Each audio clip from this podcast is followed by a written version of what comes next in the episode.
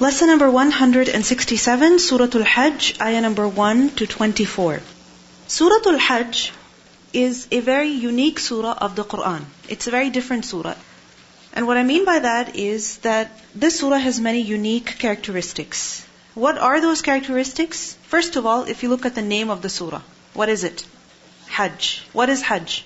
It's one of the pillars of Islam. Is there any surah which is called as-sawm, as-salah, as-shahada, as-zakat? No. This is the only surah which is named after one of the pillars of Islam. Surah Al-Hajj is also different because it is the only surah in the Quran which has two sajda tilawa. Sajda tilawa, what is that? That certain verses which when they're recited, what should we do? Prostrate. Right? As we are reciting, or we should pause the recitation and go into sujood and then continue the recitation. Which is why if a person recites an ayah like that in salah also, what do they have to do? Go into sujood and then continue with their prayers. So this surah has two sajda tilawa in it. Also, Surah Al-Hajj is a Makki surah and a Madani surah. It's Makki and Madani. Parts of it were revealed before the Hijrah, and other parts of the surah were revealed after the Hijrah. And if you think about it, if you connect it with the concept of Hajj, what does that show? Hajj is a pillar of Islam, right? It is something that is required from every believer who is able. And we learn that all of such commandments were given to the Muslims after the Hijrah. You understand? They were given after the Hijrah. So for example, zakat, when it comes to fasting, all of these obligations came after the Hijrah because in Makkah it was not possible for the Muslims to practice the deen. Right? The only thing they were required to do was pray two times a day if that was possible. Right? And then finally, when the Prophet ﷺ went for Mi'raj, then the five daily prayers were made obligatory. So anyway, Hajj was obligated after Hijrah. So you can understand why the surah, parts of it were revealed after the Hijrah. Because it talks about Hajj, and those details came after the Hijrah. However, the concept of Hajj existed even before the Prophet ﷺ came. Because who announced the Hajj? Who began the Hajj? Ibrahim a.s. And Ismail a.s., he was in Makkah. And his children, his descendants, the people who came after him, they did practice, they did perform Hajj. But obviously over time, just as many concepts, many rituals were distorted, Hajj was also distorted. It was also changed. But the concept of Hajj existed amongst the Arabs, against the mushrikeen. So this is why parts of the surah were revealed before the Hijrah also. Right? Now, Hajj is an obligation. Right? And while it is an obligation, remember that there are also many lessons that we learn from Hajj. When it comes to any command that Allah subhanahu wa ta'ala has given, any command, whether it's a ritual that we have to perform, or it's the command to forgive, or it is the command to be good to the relatives, whatever command it is, there is definitely wisdom, there is definitely some benefit behind it. Definitely there is. Whether it's the hijab or anything, there is some benefit, there is some wisdom behind it. You know, there's something that is known as maqasid al-sharia, the objectives of the sharia.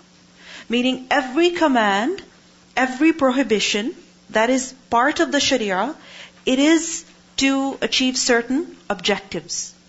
So for instance, of the objectives of the sharia is the protection, the preservation of one's sanity. You understand?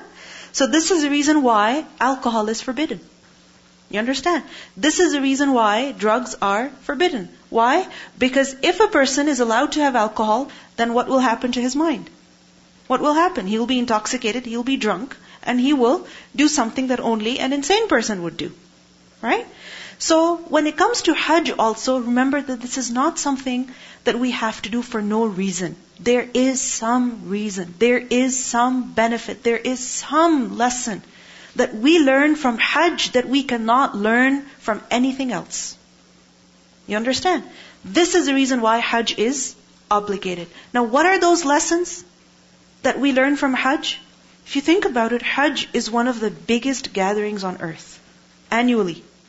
I remember watching a documentary, and it was about Hajj by National Geographic, I think. And in that, they were saying that planning for Hajj is so difficult because it's like you are preparing for five or ten Super Bowls, right? in which every person is participating. Imagine Super Bowl. It's one of those events that is watched all over North America. Right? And imagine the place where the Super Bowl is taking place. How many people are there? Thousands and thousands. Now imagine all of those thousands of people are not just watching the Super Bowl, they're actually playing, participating. Right? So Hajj is one of the largest gatherings. But despite the fact that it's one of the largest gatherings, how do you feel when you are at Hajj?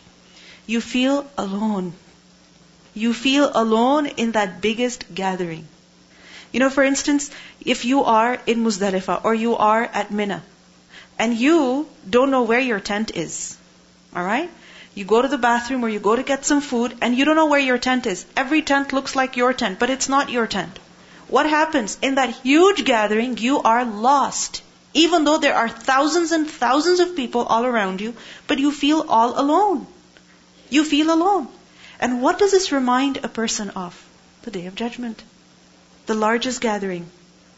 But in that gathering, a person is all by himself. All alone. Hajj is also very difficult. It's not that easy. Which is why one of the first things that we need to remember when we go for Hajj is sabr, sabr, sabr. I have to be patient. Because each person is going to be tested in their own unique way. In their own unique way. Because Allah knows what the weaknesses of that person are, right? And Allah will test that person according to his weaknesses. You know, it's amazing how people do all their planning when they go for Hajj. Right? All their extra clothes and extra plan B, whatever. In case something goes wrong, then I have this. But what happens when you go for Hajj? Your bag that you were relying so heavily upon just never shows up. Right? Or you get the most expensive package, but what happens? You're stuck in Mina without food. I remember when we went for Hajj, we were in Mina. We barely got breakfast in the morning. It was hardly, you don't call it breakfast. It was just tea with like packaged snacks. Alright? And for those people who don't drink tea, so a person like me, it meant no breakfast, just water and maybe some nuts or some crackers or something like that. So anyway, that's the breakfast that we got. And then there was no lunch and there was no dinner. Why? Because the person who was supposed to bring the food, he was stuck in traffic. He was stuck in traffic. So he's on the phone, he's like, I have all the food with me, I just can't make it. I'm sorry. I can't make it. And so many people were getting upset. They were angry. They were like, when we go back, we're gonna sue this group and we're gonna do this. You know, everybody's getting upset. But everybody is tested at Hajj. Right? And in that moment of difficulty, when you're being tested in that way, we see that each person, their reality is exposed. How each person, he just abandons the rest of the people. It's like, you know what? I don't know you anymore. You deal with it. I can't bother anymore. So, people, their weaknesses are exposed also. How each person, they just dissociate themselves from others. You go your way, I go my way. I'm sorry, I can't carry your bag anymore. I give up. I've had it. I'm done. And we see that on the day of judgment, people will also abandon each other in the same way. So in Hajj, there are numerous lessons, many lessons. And we will see in the surah that where Hajj is mentioned, Day of Judgment is also mentioned. Because the Hajj, in fact, is a reminder of the Day of Judgment. It's a glimpse into how the Day of Judgment will be. You know, people are wearing just two white robes. That's it. Two white sheets. Simple clothing. The richest man is looking just like the poorest man. Right? If you look at the kings also, if they come for Hajj, what are they dressed like? Just like their guards. Or just like everybody else. There's no difference. Everybody's dressed in the same way. And Hajj, it's a long journey, and that also reminds us of the length of the Day of Judgment, the heat of the Day of Judgment, the sweat, the difficulties of that day. So Allah subhanahu wa ta'ala says, أعوذ بالله من الشيطان الرجيم بسم الله الرحمن الرحيم يا أيها الناس O mankind, O people, اتقوا ربكم Fear your Lord. Have fear of Allah. اتقوا ربكم Stop disobeying Allah. Obey Him already. Wake up. Until when will you be heedless of him? اتقوا ربكم. because inna zalzalat as indeed the zalzala, the convulsion, the earthquake, as-sa'a of the hour, of the final hour, it is shay'un alim, it is a terrible thing. It is something that is very, very great. What is very great? The zalzala of the final hour. What is zalzala? Zalzala literally is haraka, movement. What kind of movement? Ash-shadida, that is severe. If you look at the word zalzal, zalla, zay lam lam, is to slip. Zalla al-qadam, the slipping of the foot. And zalzala is to slip again and again. When is it that a person slips again and again? When they cannot have balance. When they cannot maintain balance. So zalzala, earthquake, convulsion, the shaking, the tremors, the zalzala of what? Of the sa'a, of the final hour, meaning the day of judgment. Why is it called as-sa'a? Because once the day of judgment occurs, then there is no more ticking of the clock. Then there is no more changing of time. Then there is only eternity. There is only permanence. What happens in this world is that one sa'a, as it is over, another sa'a begins. Nothing is permanent in this life. Everything changes into something else. However, the day of judgment is a permanent day. The day of judgment begins eternity. There is no change after that. In zalzalat as the earthquake of the final hour, and this means that the day of judgment will begin with an earthquake. And that earthquake, Allah says, it is shay'un alim. It is something very, very great. It is very, very tremendous. It is an earthquake like no other that you have heard of or seen. You have never witnessed anything like that zalzala.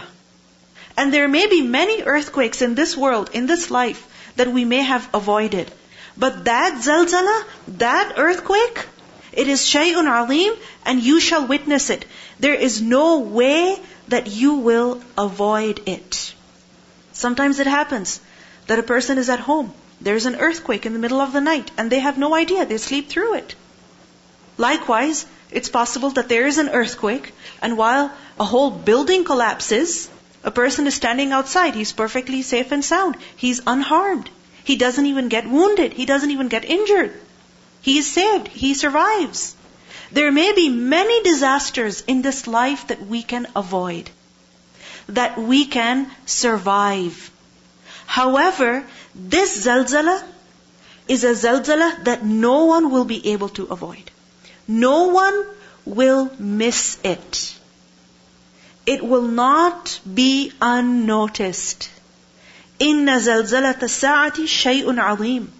And this sa'a, this hour, it will come suddenly. Allah says, لا تأتيكم إلا بغتة. It will not come except by surprise, all of a sudden, without any warning. Today there are many earthquakes that people can predict from before. Or many disasters that can be predicted from before. And because they have been predicted, the whole city is evacuated. Right? The whole area is evacuated. Everybody goes away. There's a storm coming or something like that. Everybody leaves. But zalzalat as it is going to come without any warning. So, O people, ittaqu rabbakum. Fear your Lord. Because if your relationship with your Lord is not as it should be, then what will you do then? Who will save you? Where will you run? Where will you hide? إِذَا رُجَّتِ الْأَرْضُ رَجَّا When the earth is shaken up, shaken up like it has never been shaken up before, وَبُسَّتِ الْجِبَالُ بَسَّا And the mountains have been crumbled, no structure, no building stands, where will you hide? Where will you go? Where will you find shelter? So, اتقوا ربكم. Fear your Lord. يَوْمَ تَرَوْنَهَا How intense is that day? How severe is that convulsion? Is that earthquake? يَوْمَ تَرَوْنَهَا Yawma on the day when tarawnaha you will see it, meaning you will definitely witness that earthquake, that zalzala. How will people be? The people, their state is described. First of all, تذهل كل مرضعة عما أرضعت تذهل she will be distracted Who will be distracted? كل مرضعة. Every nursing mother. She will be distracted from who? عما أرضعت. Whatever that she is nursing. تذهل is from the root letters ذال, ha, lam. ذهل. ذهل is to be stunned. It is to be stunned. To be numbed. When a person is in extreme shock or because they are in extreme fear, what happens? They become absent-minded. They become confused. They become speechless. It's as though they are numb. They don't know how to react. They don't know whether to scream or to cry, whether to run or to hide. This is the state of dhahl. When out of fright, or when out of shock, a person doesn't even hear anything. They're not able to take a step even. You know, sometimes in fear, what happens? We freeze. We freeze. We're not able to run. We're trying to scream, but no sound is coming out of our mouth. Or we are so afraid, we know what to say, but the words are not coming out of our mouth. Or in that state of shock, somebody's trying to talk to us, but we have no idea they're trying to talk to us. Somebody's coming, but we don't even see them. They're waving their hand in front of us. Hello, are you there? This is the state of dhahl. When a person is distracted out of fear, they cannot be mindful. They cannot be in the moment. They cannot pay attention to what is being said, what they're witnessing. Now who will be distracted that day? Who will be in this state? كل مرضعة. Every nursing mother. the word murdi'ah, murdi'ah is from rada'in, rada'a. Rada'a is to nurse, right? And murdi'ah, murdi' is also used for a nursing woman, and murdi'ah is also used for a nursing woman. Murdi' is used for a woman who is nursing in the sense that she is in that stage of life where she is nursing a baby. So for instance, a woman who has a newborn baby right? And, and she is nursing her baby. Alright? What would you call that woman? How would you describe her? Murdir. However, murdi'ah is slightly different. Murdi'ah is when the woman is engaged in the act of nursing the baby. You understand? Murdi'ah is who? That the child, the baby, is in the lap of the mother, latched on, the baby is nursing. The mother is nursing the baby. This is murdi'ah. Now imagine being in that act. A woman is nursing her child. The child is in her lap. But what does Allah say? That that woman also, she will be distracted from who? From the very baby she is nursing. From the very baby she is nursing. And the nursing baby, when the baby is in the lap of the mother, if even for a moment or two, what happens? If the baby is not latched on, what happens? The baby will start screaming and crying. And that will wake the mother up, even in the middle of the night. Right? That will make the mother leave her food, forget her conversation, throw down her phone, leave her computer, whatever she's doing, she will leave it and she will pay attention to that child. But what do we see over here? That when that hour will begin, that mother will forget the baby she is nursing. She'll be in so much fear, in so much shock, that she will not care about the baby who is in her arms. كل مرضعة Every mother, every nursing mother, whether human or animal, كل مرضعة عما أرضعت وتضع and she will drop تضع from واو ضاد عين وضع is to put something down to unburden to get rid of something. So a person is carrying a burden, they put it down, they get rid of it. This is wada'a. So tada'u, she will get rid of, who will get rid of? Kullu dhati hamlin. Every that, meaning possessor of haml. Haml, burden. Meaning every pregnant woman. Every woman who is carrying something in her womb. What will she do? She will drop hamlaha, her burden, meaning her pregnancy. In other words, she will miscarry. She will miscarry. That fetus will be aborted. Why? Why? Out of the fear of the zalzala. Out of the fear of that earthquake. Because when a woman goes through some trauma, some trauma, sometimes it could even be emotional, it could be psychological, that trauma can also cause a miscarriage. It can also abort the pregnancy. Because a woman is not able to handle that pressure. She's not able to handle that pressure. And what happens? What's in the body, what's in the womb, is discarded. Because the body is not capable of carrying that burden anymore. The day of judgment is such that every pregnant woman will miscarry. Now, if you think about it, women are mentioned here. And which kind of women? Mothers. Which mothers? Those mothers who are nursing their babies and those mothers who are carrying their babies. Both will forget about their babies. If you think about it, these two women, what do they show? Love. What do they express? Love, sacrifice, care, concern. Sometimes it's amazing how a pregnant woman will sit down, she will discontinue her work, she will quit her job, she will take a break from her studies. Why? Because of the baby that she's carrying. She will stay in bed. She's told, you need complete bed rest if you want this baby. Right?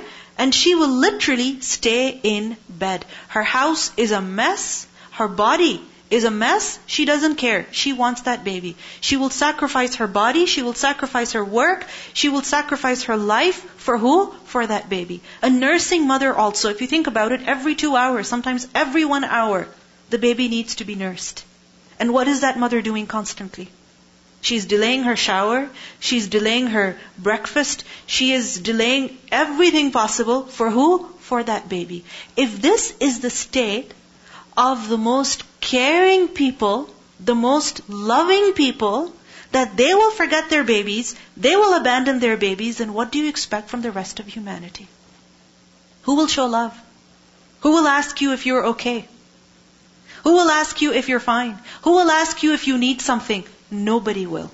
Nobody will. You are alone that day. يَوْمَ تَرَوْنَهَا تَذْهَلُ كل مرضعة عما أرضعت وتضع كل ذات حمل حملها The rest of the people, Allah says, وَتَرَى النَّاسَ سُكَارًا And you will see the people as sukara. Sukara is a plural of sakran, seen kafra. Sakira is to be drunk. When a person is under the effects of, or basically he is intoxicated. When a person is intoxicated, then what happens? Is he able to look straight? Is he able to focus his vision even? No. Can he walk straight? Does he have balance in his body? No. Can he speak properly? No, he cannot. So just as a person who is drunk is trying to walk, is trying to have a conversation, is trying to drive, this is how all of humanity will be. Their senses will not work properly. Their mind will not function properly. Why? Out of the fear of the day of judgment out of the horrifying events of the day of judgment. وَتَرَى النَّاسَ سُكَارًا You will see the people as if they are drunk. And remember that sakratul maut is also from the same root. What is sakratul maut? The agonies of death. When a person is in the state of dying, the soul is leaving the body. And what happens? The senses, they're covering up. A person is trying to have a conversation, he's trying to complete his sentence, but he's not able to complete his sentence. He says two or three words, and then he's not able to say the next one. وَتَرَى النَّاسَ سُكَارًا Are they actually drunk? Allah says no. وَمَا هُمْ بِسُكَارًا While they will not be intoxicated, because there is no more death then. They will not be intoxicated. Then why will they be like that? وَلَكِنَّ عَذَابَ اللَّهِ شَدِيدٌ But the punishment of Allah is indeed severe. So because of the pain, because of the shock, because of the fear that the day of judgment will bring, they will be in utter confusion. People will be confused. Even the prophets of Allah, you know what their reaction will be on the day of judgment? Nafsi, nafsi. I'm sorry, I can't help you. I can only be concerned about myself. Because the people, as the resurrection will take place, as people are brought back to life and they're assembled in the great gathering, what will happen? They will wait. Wait and wait and wait. The sun will be brought very close and the people will wonder when will this judgment begin? They will wait for a very long time. And even though people will be afraid of hisab, what will happen? They will go to Adam alayhi salam and they will say, Yeah Adam, you are our father. Allah made you with His own hands. He put you in Jannah. When you made a mistake, Allah forgave you. You are the father of humanity. Please ask Allah to begin the judgment. Please ask Allah to begin the judgment. Adam a.s. will say, Nafsi, Nafsi, I'm sorry. I can't. I'm too afraid. I cannot ask Allah because my Lord is angry the way He has never been angry before. So the people will go to Ibrahim a.s. He will give a similar response. They will go to Musa a.s., Isa a.s. All the prophets, they will give similar response. And then eventually they will come to Muhammad sallallahu alayhi wa And then he will intercede. And that is known as Shafa'atul Kubra. So anyway, the events of the Day of Judgment are very severe. And these events are unavoidable. They're serious. This is a serious matter. And this is why Allah subhanahu wa ta'ala says, اتَّقُوا رَبَّكُمْ Fear your Lord. What are you doing? What kind of life are you living? How are you spending your day? How are you spending your night? How are you dealing with other people? What do you keep in your heart? What do you think in your brain? Fear your God. You have to face Him one day. A day when you will be alone. A day when no one will come to aid you. A day that is very traumatizing, very scary, horrifying. Such that the most caring people will not care for anybody. Who do you think will care for you? Who will come to save you? Who will come to protect you when the prophets of Allah will only be concerned about themselves? So, ittaqu rabbakum. Fear your Lord, O people. Now we see a similar experience at Hajj also. That how at Hajj, because of the length of the journey, the exhaustion of that journey, we see that many people, they become selfish. They don't care about the needs of others. You know, if they find water somewhere, They'll just take it for themselves. They won't ask another person, would you like some water? No. A person is sitting in their car, in their bus, and they see others walking. Nobody would bother to give another a ride. Why? Because initially when things are good, you're willing to help others. But when you're getting tired, you're exhausted, you have little food, your patience is expiring, then you cannot care about other people. You only care about yourself. This happens at Hajj and this happens in life also. That to a certain degree we are willing to help others. We are willing to give up our comfort in order to bring comfort to others. But then when we are sleep deprived, when we are hungry, then what happens? What happens? Where do all our promises go? They go away. We're not willing to help other people. And sometimes it could be the most closest to us the most closest to us. Somebody once mentioned to me that they learned about a study in which they put a, a monkey, alright, a monkey with its baby in a cage, alright, and that cage was slowly heated up, alright, just to see how the monkey would react. So what happened was that as the cage became a little hot, the monkey, it picked up its baby. Alright? But as the heat increased, what happened?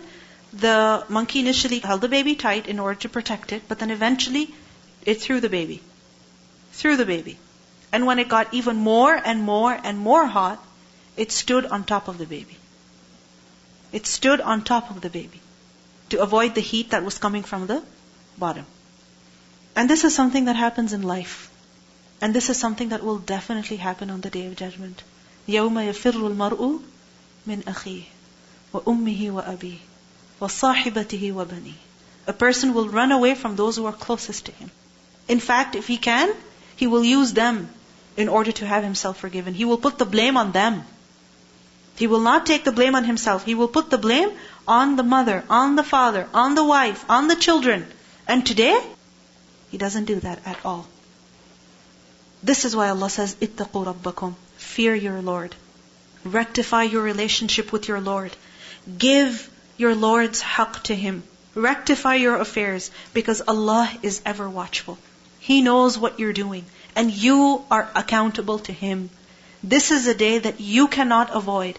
So don't live life ignoring this end. Remember this end. It's coming. Sooner or later, you have to face it. Sooner or later, you have to witness it. So don't forget it. Be mindful of it. Prepare for it Remember it. But today, the state of many people, what is it? Allah says, وَمِنَ النَّاسِ And among the people, مَن يُجَادِلُ فِي اللَّهِ Man is who? Yujadilu, he disputes. He argues. Fillahi, about Allah. Yujadilu from jidal. And what is jidal? An argument. An argument in which people try to overcome one another. Right? Because this is the point of the argument. You're trying to defeat the other. You're trying to prove them wrong. You're trying to win. This is jidal. Sometimes jidal, I mean, we see that the truth is clear. A person realizes they're wrong. But still, they will go to the maximum degree in order to win the debate. So, jidal, it's not necessarily about, you know, proving the truth, or it's about winning. A person doesn't care about what is right and what is wrong. What is he concerned about? Winning. Like, for example, a lawyer. I'm not saying every lawyer, just as an example. It's clear that the person who's come to him with his case is guilty. But what will he do? He will find some loophole, some evidence, some witness, something to win the case. So, among people are also those who will argue about who? Fillahi, about Allah.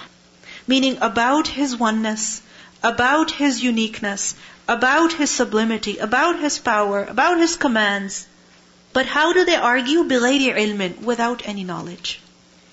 Without any awareness. Meaning, this person does not really know about Allah's oneness. This person does not really know about Allah's greatness. This person does not really know about Allah's wisdom. this person does not know about Allah's knowledge. Yet he will argue about Allah's commands, for example. Why did Allah give people these commands? Why is this given in the Quran. Why is this command given in the Quran? It doesn't make any sense. And this is very harmful, by the way. And all the negative aspects of it. You know, for instance, there's many commands which are given in the Quran that people disagree with. Right? They openly disagree with it. They openly criticize it. Right? Whether it is capital punishment or any kind of punishment or command to pray five times a day also, or the command for women to wear hijab even. Any kind of command. People disagree with it. They openly criticize it. And they say, look, if we observe this, then these are the harms. Okay. But do you have knowledge the way Allah has knowledge? Is our knowledge comparable to Allah's knowledge at all? No.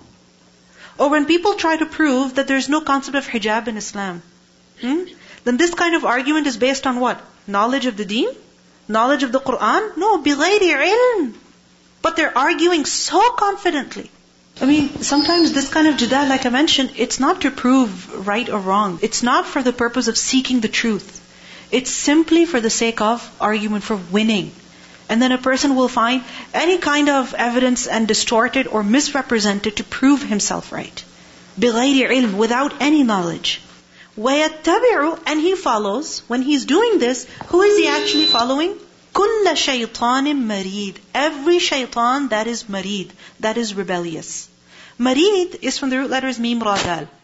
Amrada is to strip a branch off its leaves. So imagine a branch with leaves on it. And all the leaves are taken off. So this is what? Amrada. Maridatil ard is when land is bereft of any growth, meaning there's nothing growing on that land. You put fertilizer, you put water, you make sure that it gets sunlight, but it's not producing any grass. It's not producing anything, any vegetation. So, when you see a piece of land like that, right, when you see your backyard like that, that no matter how much money you put in and how much fertilizer and stuff you put in, it's just not growing anything, what do you call that piece of land? Stubborn. Right? Or just bad. It, it doesn't have any good in it. And what are you told? That you have to get rid of all the grass and get rid of the topsoil and replace that topsoil with better quality topsoil. Right? Why? Because that whole topsoil is ruined. It's no good. It's no good. So this is marid. Stubborn, from whom nothing good comes out. It only produces bad. No matter how much good you put in, it only produces bad. Assalamu This point is very relevant to something that I've been thinking about a lot lately, which is um, in my classes where we study anthropology or whatever, and they're always academics are always um, all about complicating things. Like it's all about like, well, life isn't so simple, so they complicate things, and then they they do all this research, and then they get to the bottom of it, and then you're like, okay, so now what do we do? I'm like, we don't know. And I'm like, subhanAllah, I, we spent this whole entire, yesterday I went to a lecture where, like, um, they took us through the whole history of something, and at the end, it all made sense that there really was a problem behind something that we view so simply. And then after, people are like, "So what should we do now?" And they're like, "Well, we don't know." And I'm like, "Subhanallah, like this knowledge, it's it's kind of useless. Like only Islam or the Quran will tell you something practical that will help you." Yeah, it's knowledge that's not leading to any action, right? Whereas knowledge is for the purpose of action for the purpose of improvement. And when a person is arguing like this without any knowledge, what does Allah say? He is in fact following shaytanim marid, rebellious shaitan. And notice, out of all the descriptions that shaitan has, what description is given here? Marid. Stubborn. Someone who is rebellious. Murud is to exalt oneself. So, rebellious and being proud in rebellion, bold in disobedience, extreme in rebellion. So no good comes out ever. Now, how is this attitude described as following shaitan? If you think about it, Iblis, what did he do? He disputed with Allah subhanahu wa ta'ala. Right? About Allah, about His decision, about His command. Allah ordered Iblis prostrate to Adam. What did Iblis do? He refused. And then when he was asked, why did you not prostrate? What was his answer? Ana khayrum min. Right? I am better than Adam. There's no way I would prostrate to Adam. And then Allah subhanahu wa ta'ala said, ukhruj minha. Get out from here because you have no right to, أن تتكبر فيها, that you exalt yourself over here. So get out from here. You're expelled. فَإِنَّكَ رَجِيمٌ What did Iblis say? You misled me. فَبِمَا أَغْوَيْتَنِي You misled me. Oh Allah, it's your fault. You gave me this command while knowing that I would not follow it. And as a result, it wasn't my fault, it's your fault. Why did you give me a command that you knew I was not going to follow? You understand? فَبِمَا أَغْوَيْتَنِي This is jidal. And people who do jidal, they are in the footsteps of Iblis, of shaitan. So when a person argues about the matters of religion, whether that is about Allah, about Allah's existence, His oneness, His power, His commands, His promises, the day of judgment, then when he is arguing, he is in the footsteps of shaitan. The day of judgment is certain. It is real. Just as we sleep, and the next morning we wake up, similarly when we die, what will happen? We will wake up on the day of judgment after our death. Yet, many people, what do they do? They reduce the seriousness, the magnitude of this day, and the serious attitude that it deserves. How? By arguing about the day of judgment without any knowledge. It's not possible. There is no way. How do we know for sure? In Surah Yasin, ayah 77 to 78, we learn, أَوَلَمْ يَرَى الْإِنسَانِ أَنَّا خَلَقْنَاهُ مِن نُطْفَةٍ فَإِذَا هُوَ خَصِيمٌ مُبِينٌ does man not consider that we created him from a mere sperm drop? This is his origin. Then at once he is a clear adversary. He begins to argue. وَضَرَبَ لَنَا مَثَلًا وَنَسْيَ خَلْقَهُ He presents for us an example that Allah cannot resurrect the dead. And that same man, he forgets his own creation. That how small he is. قَالَ مَن يُحْيِي الْعِظَامَ وَهِيَ رَمِيمٌ He says, who will give life to bones when they have disintegrated? So he argues about the day of judgment. How is it possible that the dead will come back to life? Allah says this person who argues about the matters of religion, kutiba alayhi, it has been decreed, meaning this is certain.